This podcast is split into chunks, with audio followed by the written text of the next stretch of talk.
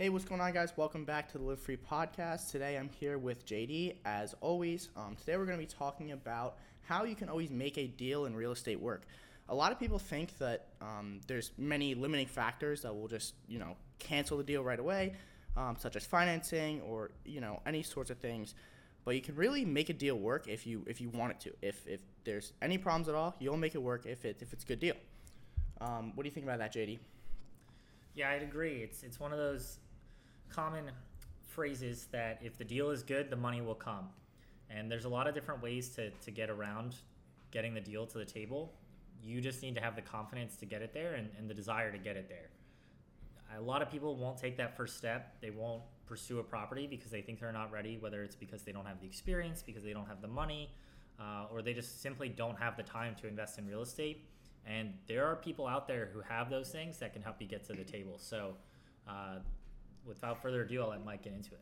Yeah, so before we start off and really jump into the episode, we do ask that if you guys enjoy the podcast and if you learn something, which you probably will, um, we do ask that you leave a review on whatever platform you're listening on. It really helps out a lot and lets us know you want to hear more from us, and we'll keep making them for you guys.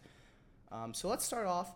Um, what are all the parts you need to make a real estate deal work? Um, some of the things might be money, might be financing, might be time investment.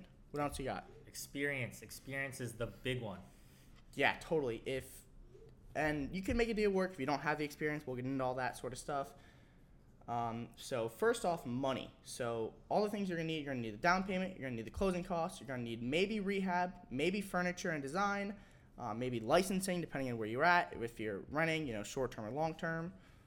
Financing, you're gonna need um, bank loans. It could be seller finance, it could be seller assist, and then your time investment is going to be, or just time. You're going to need investment time, you need management, finding the deal, doing the rehab, and doing the furnishing. Yeah, uh, I'd like to echo that. There's there are a lot of things that you can do from a time perspective that can make you really valuable. Uh, I do want to preface that with the fact that if you don't have any money, you don't have any experience, there's very few situations where you're going to be able to find someone who wants to partner with you on a deal. You're going to want to try to get some experience under your belt first, uh, volunteer to help someone out with some things uh, kind of play the intern role for a little bit. That way, you do have some experience and you have some time to invest, and you can find the right capital partner for you. In this episode, we're going to go through all the different ways that you can leverage yourself um, and leverage different pieces of a deal to make sure that even if you don't quite have the money, you're going to be able to, to make the deal work. Or if you have the money but you don't have the time or experience, you're going to be able to make the deal work. So I'm assuming you guys have some of those things out there, and we will walk you to the finish line on how to get it done. Yeah, it really is that a lot of people think that you need everything involved to make the deal work, and you really don't. You can always find somebody who has those qualities that you don't have. It's just like finding a business partner. You need somebody that has the qualities you don't have, and you can kind of find some qualities that they don't have, and then you kind of work like you know it's a good symbiotic relationship. You have what they don't have, they have what you don't have, and it's it's a great partnership. Yeah, totally. And I, I think what's going to help out is the kind of low hanging fruit for a lot of people out there. And this is something you've done recently, Mike. Mike, why don't you tell them a little bit about your first partnership on your first deal? Yeah, so my first partnership actually was was a good partnership with my father. So for me, I wasn't able to get loans because I don't have you know a W two job. I don't get pay stubs, and I don't get you know um, taxes taken out of my income normally, um, like the regular way most people do with W two. So I actually have um, the the money part, and I have the the realtor information. I know how to make the deal. I know how to find the deal. I know how to make it all work, and I have the time to do the management. Um, so I have what he doesn't have, my father, which is all those things, and he has what I don't have, which is the ability to get loans. He also wanted to partner on it with me, so we went 50 50 cash and 50 50 cash. Um, and we were able to make it work that way. So just that example right there. He had what I didn't have, I have what he didn't have, and we made it work. Exactly, and that's I low hanging fruit is definitely going to friends and family. Uh, I, I've seen a lot of people get started this way. They'll partner with a good buddy so that the two of them together can qualify their loan. They can mitigate the risk between the two of them. That way, if for whatever reason the mortgage payment isn't covered one month, uh, you have two people's salaries to fall back on to help cover that instead of uh, roughing it alone. And a lot of times, like Mike said, you can leverage each other's experience. One person might have more time to kind of get into the nitty gritty, and one person might have a little more financial backing to help ensure the deal goes smoothly. Yeah, and a lot of people say, oh, well, I don't have any family, I don't have any friends that want to do real estate and get into it with me. Well, you can always look on Facebook groups. You can go on the best place ever, Bigger Pockets. Everyone on there is specifically, obviously, looking for real estate stuff. Um, so you can always find a partner on either of those things. You can go on, you know, just Facebook groups, just Instagram. You can really go anywhere and try to find a partner and just kind of put it out there, and people will flock and come to you. Yeah, totally. I, I was on a podcast recently, and one of the, the listeners reached out to me. I ended up getting coffee with them. And when I tell you, like, this was the best first date that I've ever had, uh, sorry, Carrie, but me and Dave just hit it off. Uh, it was maybe three months ago that we got coffee, and since then we've gotten into three deals together and have probably five more coming up, like scheduled to happen. And I've kind of found my match in someone who I want to work with and partner with moving forward. So shout out to you, Dave. Uh, but guys, you can really find people anywhere, and it's it is very similar to dating. Like you'll know right away if you want to kind of get into a relationship with this person in a, a business sense and see if you want to build things further. Uh, Dave's my real estate guy, and you guys can find your own Dave out there. Yeah, totally. Um, so let's get into a little bit of the financing. So let's say you you find a deal and you want to do it, but you don't have a W two job. Maybe it's it's you and a friend, and all you guys have is is a lot of cash. You have a lot of cash, but you don't have a W two job and you can't get a loan. What would you do to be able to do that? Before we hop into that question, sorry, Mike, I just want to uh, add one more thing about finding the right business partner because there are going to be a lot of people out there who are excited. You guys can't confuse excitement uh, about real estate with being a good partner. Uh, some telltale signs I look for is one, they know how to look numbers, look at numbers, they know how to run numbers. They're kind of a freak in the sheets, if you will. It's, it's honestly very similar to things you look for for someone in a relationship. You, you want to find a freak in the sheets. That means they're good at playing with the Excel, they're good at getting after it. Instead of getting the you up text at midnight, 2 a.m., you're getting they're sending you listings at 2 2 a.m saying dude what do you think of this one? I love it. Let's put an offer in. You want to see that same drive and same kind of excitement for working with you on something. Um, they come to you with all their, their problems. You're kind of the shoulder to cry on when it comes to uh, second opinions on deals. All of these same things are, are the complete package in finding someone to be a business partner. You want someone who's not just like interested in making money uh, but they're they're interested in you as a partner and they're interested in the feedback that you have. Totally, yeah. They should be super invested in you as, as much as you are in them, and as much as you know you guys together are in the deal. And I'm honestly glad that you kind of cut me off and preface that because that is some really good information to to kind of note when you're looking for a partner. Yeah, I've I've partnered with a ton of different people on different deals. Um, there's some people that I only have one deal with, and there's some people that I'll I'll continue to do deals with for the longevity. Uh, and that's that's not anything bad about the people I have a deal or two with. It's just that as I grow and expand, kind of my circle grows and expands, and I, I have I don't want to call them better options, but I think people who are, are more invested in the game that are going to be great to grow with, and I, I see a future with them. Yeah, and I really do love partnerships just because that one quote, it's it's something like you can go further alone, but you can go much faster. You can go faster alone, but further together. And yeah, and I, I totally agree. And the other thing is, there are going to be a, a lot of different things that you might need at different times. Everyone's real estate journey looks different. So sometimes some people are in position to move on something, and sometimes you are, and you might just need a new partner who's ready to move on something, or you might need something different at that, that stage in the game. Maybe it's a type of real estate deal you've never done before. You want someone with more experience in on it with you. Or maybe it's someone, usually you're working with someone who doesn't have the time um, and you do, but now you don't have the time. And you need someone with the time. So there, there's always going to be something that you need, and your your needs will change. So just keep it keep an open mind that you don't have to work with the same partner for forever. Um, you have options out there. Yeah, it's almost super nice when you're sort of on that side where you're able to find and underwrite deals, um, you know, whether it be for short-term rentals, long-term rentals, multi-unit deals, things like that. It's nice to sort of have a tool belt of multiple different partners you can choose from and say, hey, look, I found this new construction duplex in Philly. I know one of my partners would be super great on it with me, um, and maybe partner with them, or maybe you find something in the Poconos that's good for a short-term rental, and you know a different person who might be a great partner for that. So just being able to have those options and sort of like I said, that tool belt of people where you can choose from. All you have to do is find the right deal, and you already know somebody who's ready to jump on it. Then it, you can just go so much faster. Yeah, I, I totally agree. Um, let's get into sort of some of the financing um, of how to actually make a deal work. Um, so let's say you have two people, you know, you and a friend or you know whoever, and you both are, are heavy in cash, but even if you do have a W two, your debt to income is too high. What is an option you can do to sort of get around that? Yeah, so when, when debt to income is too high with two partners going into something, that might be a situation where you kind of part ways and you each try to find someone who can get a loan.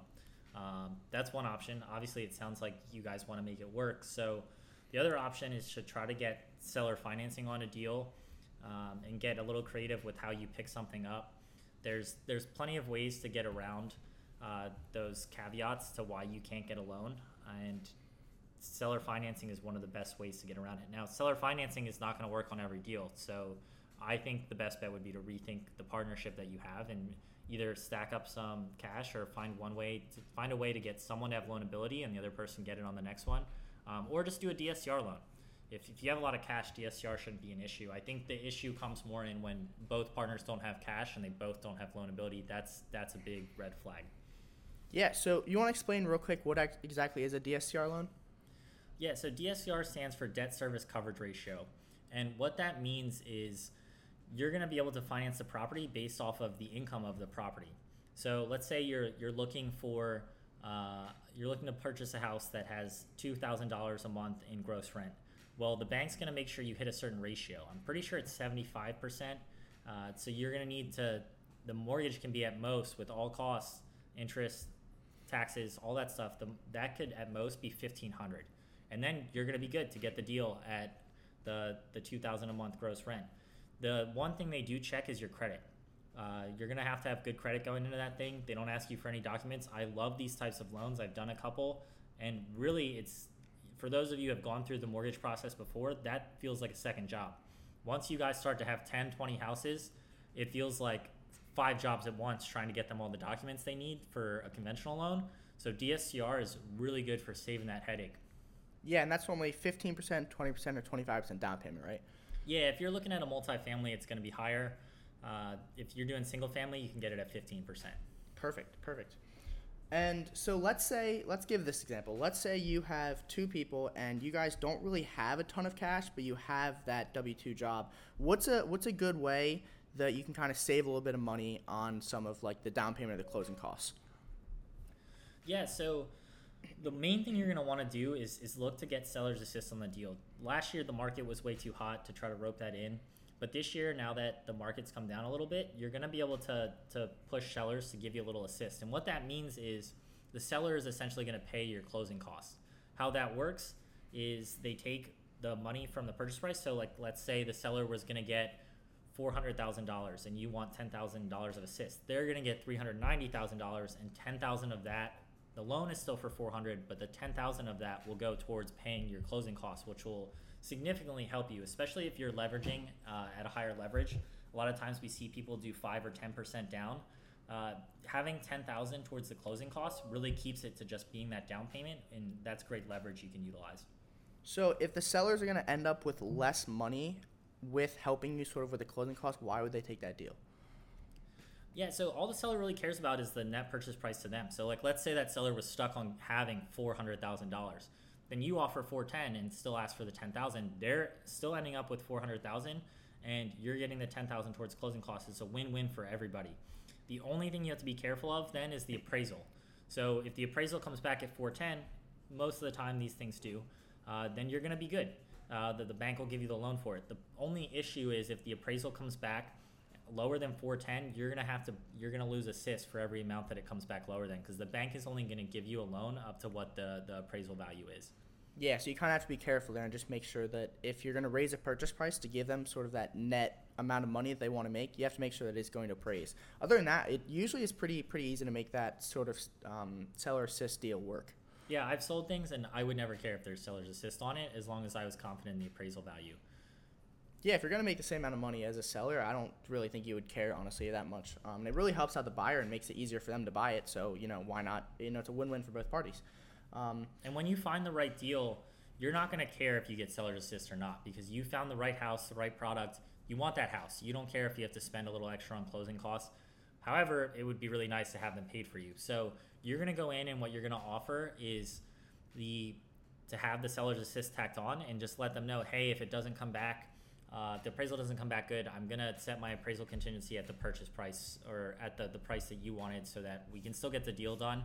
Um, but if the appraisal comes back, do you mind just letting me kind of get those closing costs? And 99% of the time, they'll be cool with that. Yeah, I mean, it doesn't really matter as long as everybody wins. It's it's kind of like a, a good situation. Anyway, um, going back a little bit to, to seller financing. Um, what if let's let's give this situation. What if the seller is okay with taking it, you know, a little bit of money um, up up front and then getting you know monthly payments. But what if they want the rest of the money, let's say five years into the loan? So that that balloon payment, uh, that's something you can definitely pursue. It just you want to make sure you have your ducks in a row before you attack it. So you're going to get seller financing. Uh, they know they're going to get the full payment that they wanted in the next five years. You want to make sure that you have a plan to either become loanable, uh, have the cash, whatever it takes, so that you can refinance out. That's typically how you're going to get out of a blue balloon payment. Is you're basically agreeing that within the next five years you're going to find the lending for it. So maybe you know you're going to get a W 2, or maybe you run a business and you know you'll have those two years of seasoning behind the income and you know you're going to be able to refi the place, or you're putting a lot of work into it. Whatever the case may be, you should talk to whoever you plan on refining with, know exactly what you're looking at and what you need to have to refi. Uh, and make sure you have that. I wouldn't plan on having that within five years. I would have plan on having it within like two to three, so that if something goes wrong and it does take you four years, four and a half, you're still good on that five year balloon. Yeah, I would say it's definitely a niche situation, but it definitely could work if you're doing something like buying a place and doing a, a, bunch of rehab to it. Let's say you're buying a place and you know that with zoning and everything, you can make it into a two or three unit building, um, fix it all up, make it super nice, and get like you know hundreds of thousand dollars worth of equity in there. Um, and then you can refi and then pay off that balloon payment, and then you just have a regular loan with the bank, which is probably being less interest and maybe even less expensive. So it is definitely a niche situation, but it definitely is something to note. Um, so let's let's move on a little bit from financing, unless there's something else you wanted to add. No, I think I think we're good. Okay, um, let's go to how can we still make a deal work even if we don't have all the items needed. Like let's say you don't have money, you can invest your time. So if you don't have the money, all you need to do is find somebody with the money. What you probably have if you don't have the money is time. So invest your time and cut somebody in who does not have time but has money into the deal. Then you can still make a deal work that way. Let's go to what if banks won't lend to you? So your options could be if you don't want to partner, you could do hard money. You could um, find somebody who's going to w- loan you money. It's probably going to be a much higher interest rate, closer to what, like 12, 13, 14%? Yeah, probably 10 to 12%. Um, yeah, so you could go that way. Um, hard money could be your route, or you can also just, you know, straight up partner with somebody again.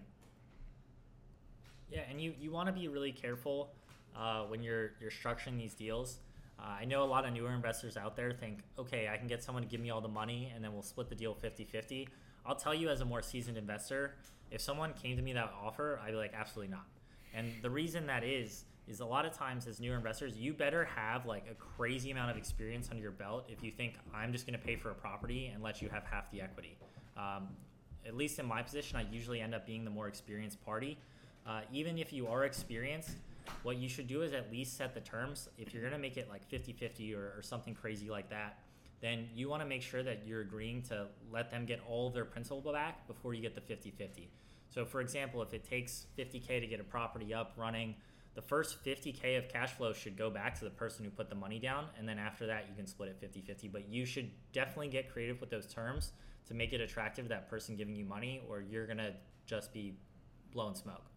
Yeah, that's definitely a good point to add. Um, you really should make the terms favorable and kind of make sense for both parties, right? Like like like you said, if somebody's putting in a vast majority of the money, they probably should get paid back. It only makes sense. Um, just because you're basically getting fronted a property. Someone's literally paying for you to be able to get on this property. Sure, you're probably going to be doing all the management and all the you know the maintenance and all that kind of stuff, um, just because that's your part of the deal. Um, but you can really get as, as creative as you want with with these partnership deals. Um, just you're basically giving a blank piece of paper and saying, I will do this and you will do this, and you can kind of make it as creative as you want.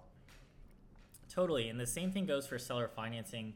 It has to make sense for the seller. If the seller is just looking for the cash and to get out you'll know that. Just try to have that conversation with them like, hey, are you moving somewhere? Are you planning on buying something else? Or are you just kind of getting out of real estate looking to start retiring? Um, seller finance could be a great option for people who don't really want to pay that lump sum in taxes after the sale, and that way they're they're getting less income from you year over year. Um, and reducing their tax burden, but the seller has to make sense. Not everyone's going to seller finance. I've, I've been approached to seller finance some of my properties, and it's like, look, dude, like I would take that price, but the, the problem is I cannot just like not get cash from selling this thing because I want to go do other deals, uh, and being trapped in a in a long term loan with you is just not going to work for me. Yeah, it's, it's pretty difficult to make a seller financing work, um, but when it does, it can be super good for both parties as long as both parties require. Like some of the bigger things, like like we, for instance, we were looking at a 16 unit in North Carolina.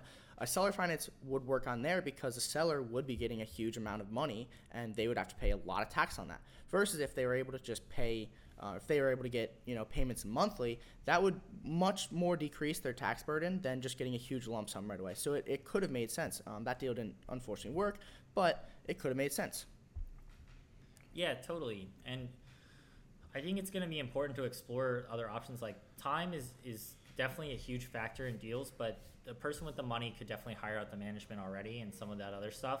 So you need to come to the table with something more attractive if, if that's what you're offering, and that's why I keep harping on the experience portion um, or finding a deal. I think a lot of people who are just getting started and a lot of people who are deep in they can appreciate how important it is to find a good deal. Those things don't grow on trees, and if you can be the one who brings a really good deal, that's totally a factor in how you set up your your agreement. Yeah, for sure. So, how about this situation? What if you have a lot of money but no real estate experience? What would you do then? So that's where you need one of those partners who has experience and time. Uh, and you'll see this in common high paying professions. There are so many people who are so good at their profession. It took them so long to get there doctors, lawyers, um, other high paying professionals who they really like what they do. They don't really want a second job. They don't want real estate become be, to become their side hustle or main hustle. Those people are, are much more open to partnering with people who can find the right deal. And if you have the experience and can showcase why it's going to be a good deal, you might be able to get uh, an investor like that to partner with you. Totally. And where could you find these kinds of people? Oh man, it takes time. Um, from my experience, a lot a lot of these types of investors come from just building your just building your resume. I mean, you have to be showcasing every deal that you're doing on social, and that's why I find social media so important. Is if you can showcase yourself over the first one, two, three years you're investing, it'll be a whole lot easier to bring people in on deals in the future when you are starting to get strapped for cash and need a little help with leveraging uh, you can fall back on these people, but if you don't have a deal yet, it's going to be really hard to pitch someone. Yeah, it must be super easy, honestly.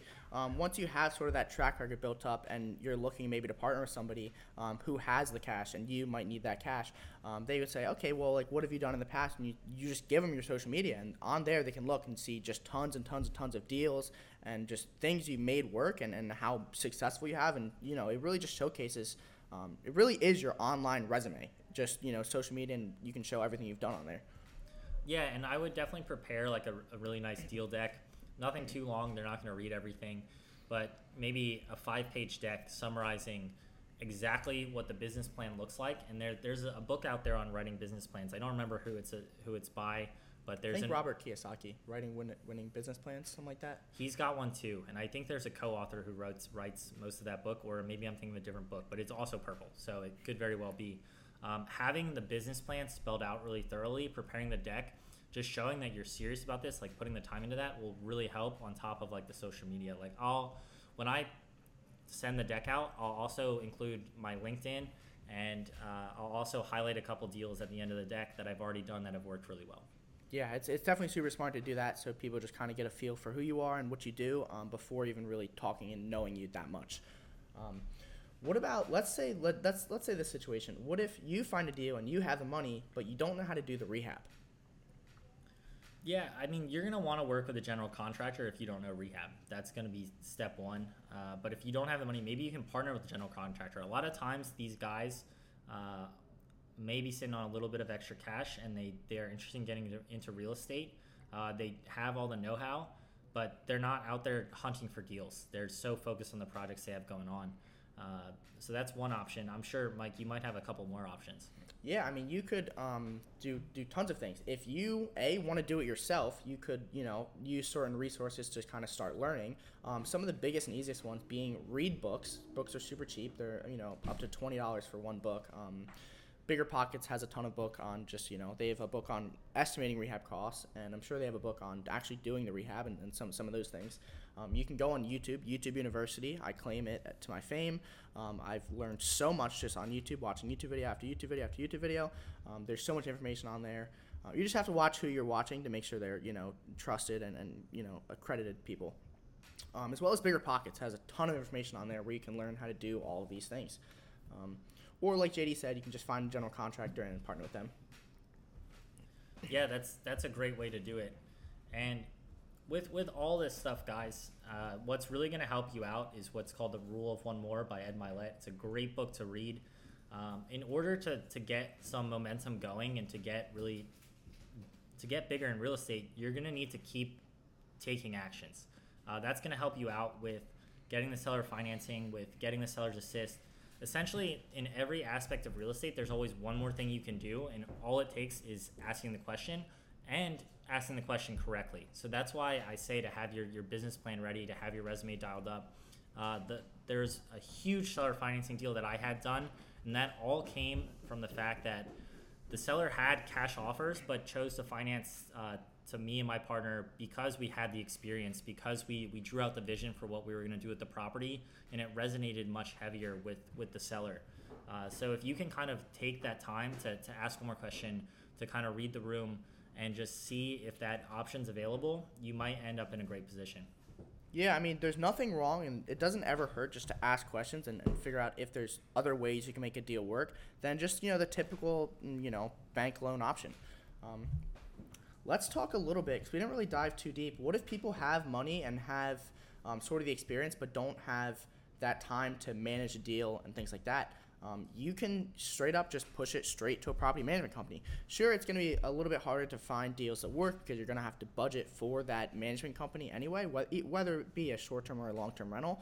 But what a lot of people forget to realize is the reason they got into real estate in the first place was to make it more passive and sort of save their time, and be able to get out of that you know long term job they have. Um, so a lot of people forget if they're not starting off right away with a management company, they forget to budget for it because eventually you are going to want to probably pass it to a management company after you get you know three, four, five, six properties under your belt. You're not going to have enough time to do this yourself, so you're probably going to have to pass it off to a management company anyway at some point. Yeah, I mean, management is always a tough thing to deal with, and you do want to plan to pass management off at some point. A lot of people get into real estate for the purpose of having passive income, and management is, is not a way to do that. Um, that's that's really all I got. What kind of more stuff do you want to add on there? I don't have much more, you guys. I think we gave you a lot of nuggets here on, on how you can get into your next deal.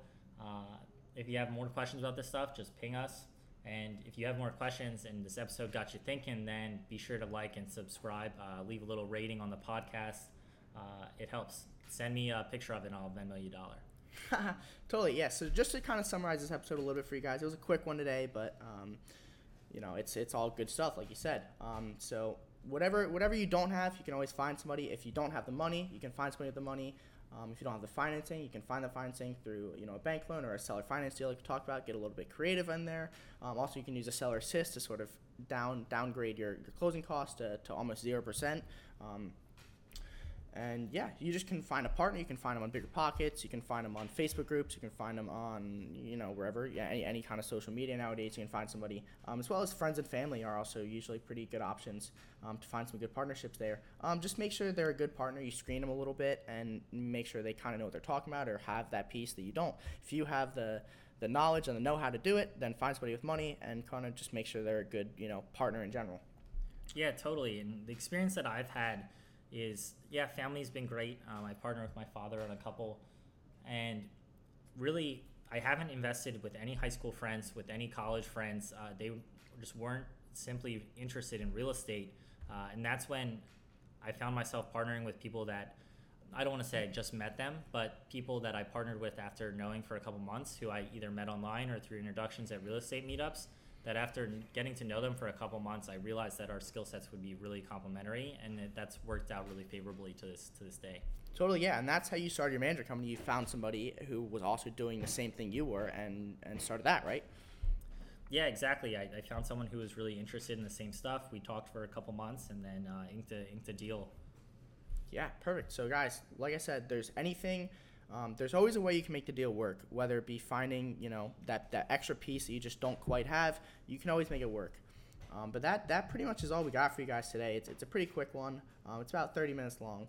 Um, but if you guys enjoyed the episode and if you you know learned something, which you probably did, um, please leave us a rating and a review. Um, really helps out a lot. Let us know you want to hear more from us. But that's all we got for you guys today. So uh, live free. Live free.